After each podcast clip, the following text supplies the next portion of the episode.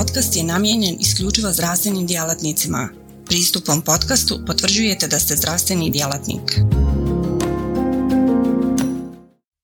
Portal cme.ba, portal za kontinuiranu medicinsku edukaciju. Klikni za znanje.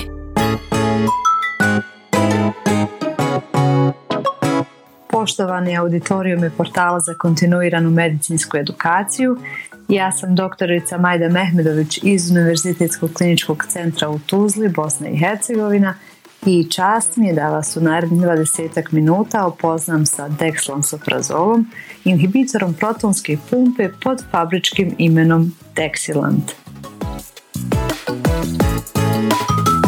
Tečaj će biti posvećen prednostima Dexilanta u odnosu na ostale inhibitore protonske pumpe u tretmanu gastroezofagealne refluksne bolesti.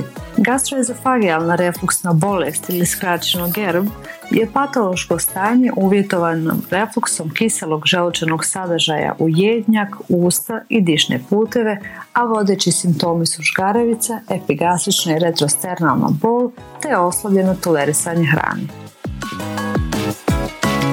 Simptomi su različite jačine i ne koreliraju uvijek sa stepenom oštećenja sluznice jednjaka. U zapadnom svijetu bolest dostiže skoro epidemijske razmjere, gdje se simptomi gerba javljaju u 20 do 40% inače zdrave populacije, a svakodnevna pojava žgaravice kao vodećih simptoma prisutna je kod svake 10. odrasle osobe. Pojava refluksne bolesti sa komplikacijama raste sa godinama, posebno nakon 40. godine života i kod muškaraca. Tako u otprilike 5% bolesnika nastaju ulceracije jednjaka, kod 4 do 20% pacijenata nastat će strukture na jednjaku, a kod 8 do 20% pacijenata može doći do razvoja baretovog jednjaka. Razlog zašto GERB, kao u osnovi benigna bolest, pobuđuje sve veći interes je u činjenici što postoji snažna uzročna veza između gerba i sve veće pojave adenokarcinoma jednjaka. U principu, što su simptomi gerba češći, teži i dugotrajniji,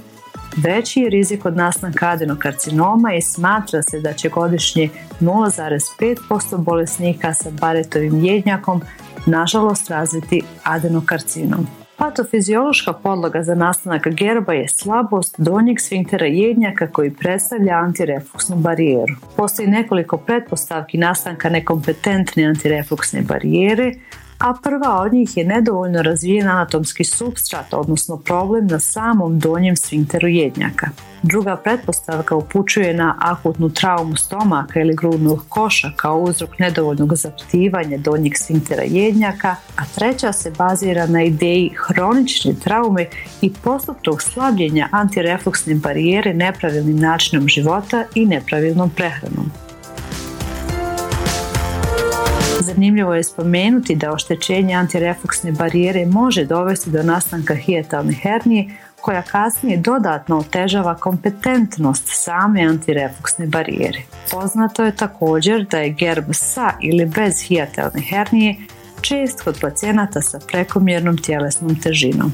Osnovni terapijski protokol u tretmanu svih stanja uzrokovanih poremećajem aciditeta želuca, pa tako i gerba, su inhibitori protonske pumpe. Oni blokiraju sekreciju želučane kiseline inhibicijom ATPazne pumpe na membrani gastričnih parietalnih ćelija, a indicirani su kako za tretman aktivne bolesti, tako i u terapiji održavanja kod pacijenata sa teškim oblikom erozivnog ezofagitisa ili baretovim jednjakom. Svim pacijentima sa oslabljenom antirefluksnom barijerom se svakako savjetuje promjena režima ishrane i načina života. Ali prilagoditi životni stil je mnogo lakše reći nego postići. Nedvojbeno je da moderan životni stil ne ostavlja mnogo prostora zdravim, a još manje bolesnim osobama da brinu o svom zdravlju, posebno ako ih režim liječenja još dodatno opterećava i diktira dnevne aktivnosti kod pacijenata. U tom slučaju mi zaista trebamo lijek koji se prilagođava pacijentu u najvećoj mogućoj mjeri.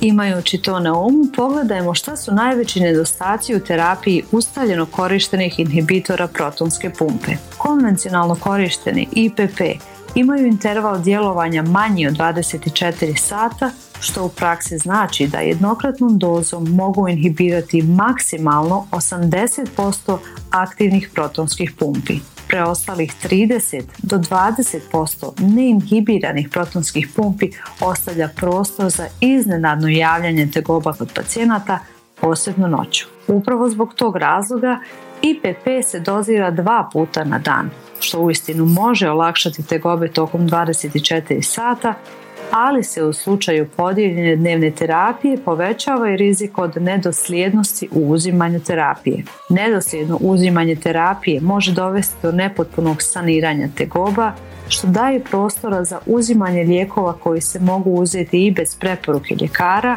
a koji možda i nisu dokazano efikasni. Na kraju imamo neizliječenog, nezadovoljnog pacijenta koji se nerijetko i prestane javljati na kontrole kod svog ljekara. Druga bitna stvar je da inhibitori protonske pumpe imaju kratak poluživot, a njihova učinkovitost se znatno gubi nakon uzimanja hrane, te se moraju uzeti u određenom vremenskom intervalu prije obroka i natašte, što svakako nije olakšica za pacijente koji nemaju redovne obroke. Iskazala se tako potreba za inhibitorom protonske pumpe produženog djelovanja i sa poboljšanom kontrolom lučenja želučane kiseline u jednoj dozi. Dakle, inhibitori protonske pumpe ne djeluju dovoljno dugo da kupiraju tegobe tokom 24 sata i zapravo lijekovi diktiraju dnevne aktivnosti za pacijente jer primjena lijeka mora biti usklađena sa unosom hrane. Zaključeno je da bi terapija sa fleksibilnijim načinom doziranja bila dosta bolja za pacijente i da bi kao takva poboljšala saradnju pacijenata za uzimanje terapije. A što zapravo ova ograničenja primjene IPP-a znači za naše pacijente? Naime, zbog neophodnog usklađivanja uzimanja lijeka sa unosom hrane, najčešći scenario je da pacijenti koji preskoče obrok neće niti uzeti lijek ili će lijek biti zakašnjalo doziran. A zbog relativno kratkog djelovanja lijeka, pacijent usprkos terapiji može imati iznenadne simptome i može morati posezati za drugim lijekovima. Kada se sumiramo, izgleda da je najveći izazov u liječenju pacijenta 21. stoljeća zapravo održati saradnju pacijenta za uzimanje lijeka. Dokazano je da do 35% pacijenata na terapiji inhibitorima protonske pumpe jednom na dan prijavljuju da im terapija ne uspijeva u potpunosti ukloniti simptome, da svaki 3. pacijent na terapiji inhibitorima protonske pumpe ima simptome barem jednom sedmično, a da skoro svaki drugi pacijent terapiju dopunjava uzimanjem drugih lijekova. Kada mi našim pacijentima preporučimo uzimanje inhibitora protonske pumpe 2 puta na dan, češća su neadekvatna pridržavanje terapije i terapiju pacijenti češće prekidaju. Izgleda da bi sveti gral terapije inhibitorima protonske pumpe bio lijek koji bi se mogao uzeti u bilo koje doba dana, koji ima produženo djelovanje i uzima se samo u jednoj dozi, a poboljšava kontrolu noćnih simptoma. Dexlansoprazol, kojega na tržište pod imenom Dexilant plasira kompanija Takeda Pharmaceuticals, kao inhibitor protonske pumpe prilagođen životu modernog čovjeka, mogao bi biti ključ uspjeha u liječenju gerba. Dexlansoprazol je zapravo modifikacija ranije postojećeg inhibitora protonske pumpe lansoprazola. Lansoprazol je racematska mješavina S i R enantiomera. No kada se mjeri koncentraciju krvi, 85% cirkulišućeg lijeka je R enantiomer jer u krvi opstaje duže nego S oblik. Dexlansoprazol je upravo R enantiomer lansoprazola i metabolizira se sporije, odnosno ima sporiju eliminaciju i posljedično višu koncentraciju u plazmi od S enantiomera, odnosno od lansoprazola. Dexilant se nudi u obliku kapsula u dozama od 60 i 30 mg sa po 14 kapsula u pakovanju. U terapiji za cjeljenje erozivnog ezofagitisa preporučen je u dozi 60 mg jednom dnevno u trajanju 4 do 8 sedmica. Po izlječenju se nastavlja terapija održavanja za cjeljenja u dozi od 30 mg jednom dnevno koja se može uzimati do 6 mjeseci, a kod neerozivnog ezofagitisa i uporne žgaravice ordinira se 30 mg deksilanta dnevno tokom 4 sedmice. Trajanje terapije na prvi mah nekome se može učiniti dosta dugo, no treba imati na umu da dobro kontrolisana i liječena refluksna bolest smanjuje incidencu pojave prekanceroznih i kanceroznih lezija jednjaka, što u svakom slučaju više nego mnogostruko opravdava dužinu uzimanja lijeka. Također treba zamijetiti da se u terapijskoj i dozi održavanja deksilant uzima samo jednom na dan za razliku od terapijske doze drugih inhibitora protonske pumpe. Možemo slobodno reći da je deksilant jedini inhibitor protonske pumpe koji je prilagođen modernom čovjeku jer se uzima jednom na dan, neovisno o vrsti hrane i vremenu unosa hrane, a njegova prednost je i kapsularna formacija lijeka i granularni sadržaj kapsula, što je od velike važnosti za pacijente sa otežanim gutanjem, kod kojih je terapija tabletarnim inhibitorima protonske pumpe uzaludna. Kapsule se trebaju progutati cijele, a ako se kapsula otvara u granule, granule treba pomiješati sa kašikom soka ili vode i tako ih popiti, sa napomenom da se same granule ne bi trebale žvakati. Dok ranije propisivani inhibitori protonske pumpe u većini slučajeva imaju obaveznu preporuku uzimanja ujutro na tašte pola sata prije obroka i drugih lijekova, deksilant se može uzeti bez obzira na vrijeme obroka i bez obzira na vrstu hrane u bilo koje doba dana. Naravno, uz sve prednosti deksilanta, pacijentima i dalje treba preporučavati da teže što ravnotežnijem i zdravijem stilu života. Zbog čega je zapravo deksilant toliko drugačiji inhibitor protonske pumpe? Prvi je lijek na tržištu sa formulacijom dvostrukog oslobađanja aktivne supstance ili dual delay release tehnologijom. Lijek je formuliran u tzv. Granule tip 1 ili brzo djelujući i granule tip 2 sa sporijim otpuštanjem aktivne supstance.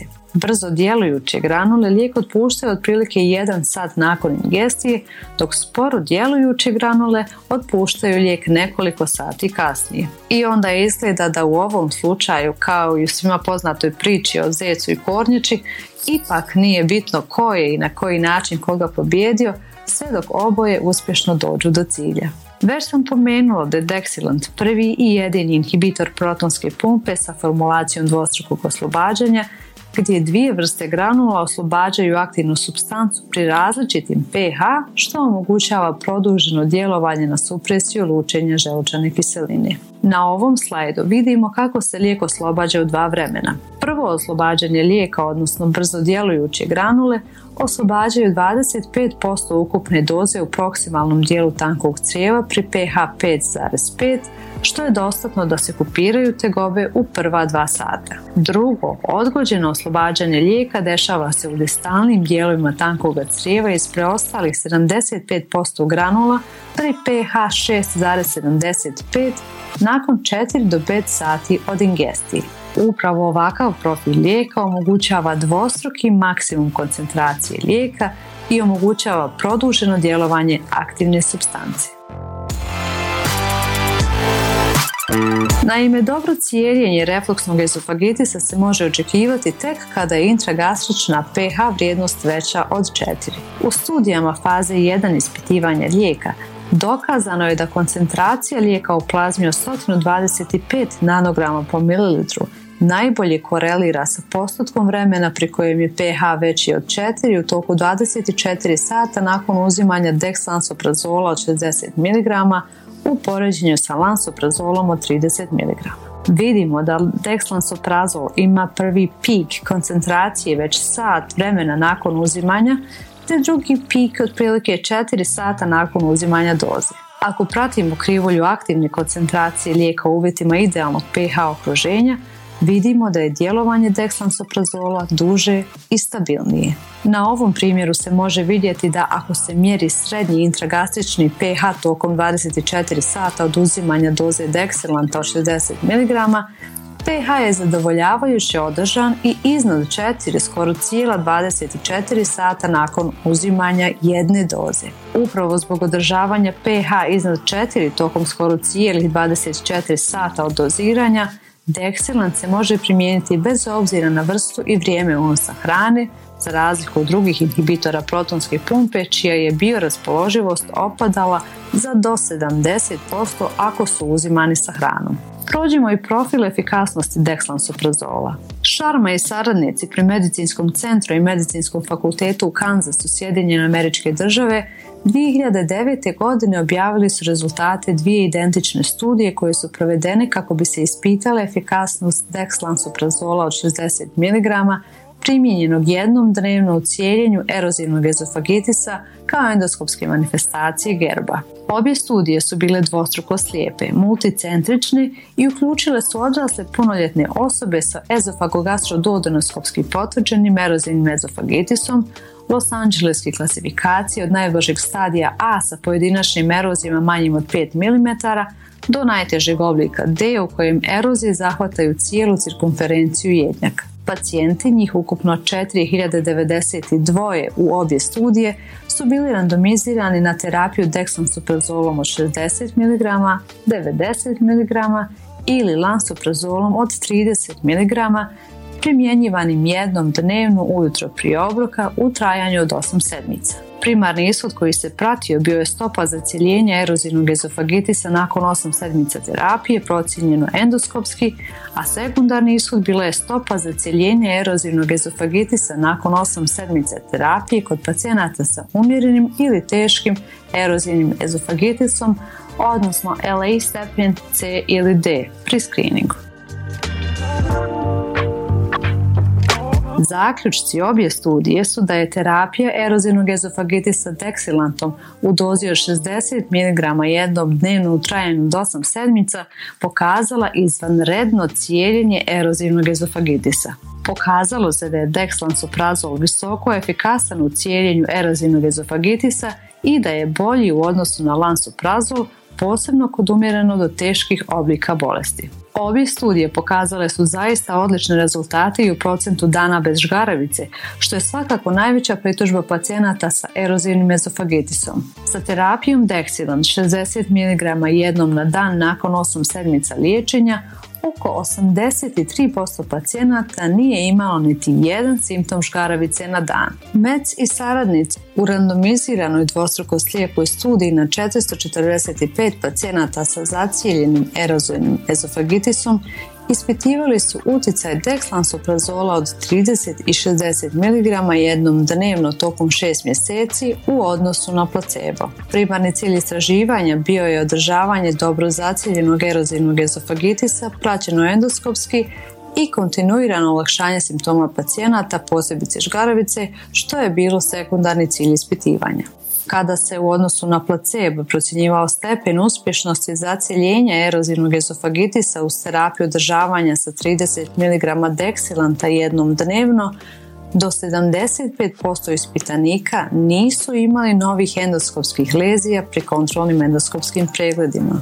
Studija je pokazala i odličnu kontrolu simptoma žgaravice, posebno noću. 50 do 70% pacijenata sa refluksnom simptomatologijom imaju neerozivnu refluksnu bolest ili NERB bez endoskopski vidljivih erozija. Značajno je da je neerozivna bolest rezistentnija na terapiju u odnosu na erozivni oblik bolesti. Još jedna opasnost leži u neprepoznavanju, odnosno nevalidaciji simptoma NERB-a u odsustvu endoskopskog supstrata od strane nedovoljno iskusnog ljekara. Kod pacijenata sa NERB-om kupiranje žgaravice kao vodećeg simptoma ostvaruje se s dozom od 30 mg deksilanta dnevno tokom 28 dana, gdje se olakšanje vidi već u prva 3 dana od početka uzimanja terapije, a 8 od 10 pacijenata nema noćnu žgaravicu, što je jedan od ciljeva terapije. Poznate su interakcije ranijih inhibitora protonske pumpe sa drugim lijekovima, zbog kojih je njihova upotreba donekle bila i ograničena. Najznačajnija interakcija viđala se u kombinaciji sa klopidogrelom, što je dovodilo do smanjenja aktivacije klopidogrela kada se uzima sa inhibitorom protonske pumpe, posebno omeprazolom i esomeprazolom, zbog toga što se oba lijeka metaboliziraju preko jetrinog citohroma P450. Dexlansoprazol, za razliku od starijih inhibitora protonske pumpe, nema klinički značajan efekt na farmakodinamiku klopidogrela. Stavimo sada na vagu dexilant i ranije inhibitore protonske pumpe i sagledajmo njegove prednosti i nedostatke. U poređenju dexilanta sa drugim inhibitorima protonske pumpe, njegove prednosti su doziranje jednom dnevno, granularni oblik pakovane kapsule, potpuna prilagođenost potrebama modernog čovjeka, te njegov brz početak i produženo održavanje djelovanja lijeka, dok u prilog ostalih inhibitora protonske pumpe može ići jednostavno navika pacijenta na ranije uzimanje lijekove i preferenca za ponavljanjem uzimanja istoga ili već poznatog lijeka, te trenutna cijena deklansoprazola, koja može biti nešto viša od cijene drugih inhibitora protonske pumpe. Pred kraj da sumiramo. Dexilant nudi savremenu formulaciju dvostrukog oslobađanja aktivne supstance, što rezultira produženim djelovanjem na supresiju horovodonične kiseline u želucu, sa inicijalnim otpuštanjem lijeka nakon sat vremena i drugim otpuštanjem lijeka kasnije u toku dana. Dobro se podnosi, ima povoljan sigurnosni profil i može se uzeti u bilo koje doba dana. U terapijskim dozama od 60 mg omogućava zacjeljivanje sluznice kod erozivnog ezofagitisa nakon 8 sedmica skoro 100%, a u dozi održavanja od 30 mg na dan sprječava nastanak novih erozija za do 83%. Čak i pri nižoj dozi poboljšani su simptomi kod pacijenata koji imaju noćne žgaravice, gdje 8 do 10 pacijenata ne prijavljuje tegobe. Na kraju, kome preporučiti Dexilant? Dexilant možemo preporučiti pacijentima sa erozivnim ezofagitisom u liječenju aktivne bolesti ili održavanju terapijskog režima za sprječavanje ponovnog javljanja bolesti, pacijentima sa neerozivnim refluksnim problemima, pacijentima kojima treba efikasna kontrola simptoma po načelu sada i ovdje i zaposlenim i prezauzetim pacijentima kojima se doziranje lijeka lako može uklopiti u njihov dnevni raspored. U nadi da smo na pragu otkrića svetog grala u terapiji gastroezofagealne refluksne bolesti, ja vam se zahvaljujem na izdvojenom vremenu i pažnji i preporučujem da nakon ovog predavanja pristupite testu. Portal cme.ba, portal za kontinuiranu medicinsku edukaciju. Klikni za znanje. Svaka revolucija počinje s idejom. U svijetu medicine ta ideja je neprekidno učenje, stalna evolucija i kretanje ka sve preciznijim i personaliziranijem pristupu. Dobrodošli na cme.ba, budućnost kontinuirane medicinske edukacije. Na cme.ba vjerujemo da medicinski stručnjaci nisu samo praktikanti, već inovatori, pioniri, istraživači mogućnosti. Svako novo otkriće, svaka nova tehnika, svaki novi komad znanja je korak prema zdravijem i sretnijem svijetu. U duhu onih koji su se usudili razmišljati drugačije, kreirali smo online portal koji pruža više od puke informacije. Nadmašuje tradicionalne granice edukacije, nudeći imerzivno, dinamično i beskrajno prilagodljivo iskustvo učenja. Baš kao što skalpel u rukama vještog hirurga postaje instrument iscjeljenja, cme.ba u rukama radoznalog medicinskog stručnjaka postaje instrument unapređenja. Srce naše platforme je jednostavnost. Razumijemo da je vaše vrijeme neprocjenjivo, da svaka sekunda može napraviti razliku. Zato smo dizajnirali cme.ba da bude jednako intuitivan i efikasan koliko je i inovativan. Inspirirana najboljim svjetskim sučeljima, naša platforma vam omogućava da zaronite u bogatstvo znanja bez ikakvih ometanja ili kompleksnosti, kada god to želite i gdje god to želite, donoseći svijet medicine na dohvat vaših prstiju sa elegancijom jednog, besprijekornog dodira. Na cme.ba susrećete se sa neprestano rastućim univerzumom sadržaja kuriranog od strane regionalnih i globalnih stručnjaka. Interakcija sa vrhunskim umovima u medicinskom polju, uključivanje u revolucionarna predavanja i dobivanje znanja koje će transformisati vašu praksu. Ali ne smatramo se zadovoljnima s trenutnim postignućima. Obavezali smo se na kontinuirano poboljšanje, težimo da cme.ba ostane zlatni standard za online medicinsku edukaciju. cme.ba je medicinska stranica za one malo bolje, iscijelitelje, inovatore, profesionalce koji se ne boje prekoračiti granice i preoblikovati medicinu. cme.ba je mjesto za vas. Razmišljajte bolje, učite bolje, budite bolji. Stoga kliknite za znanje i pristupite na cme.ba, gdje učenje nikad nestaje, gdje strast susreće profesiju, gdje medicina susreće inovaciju.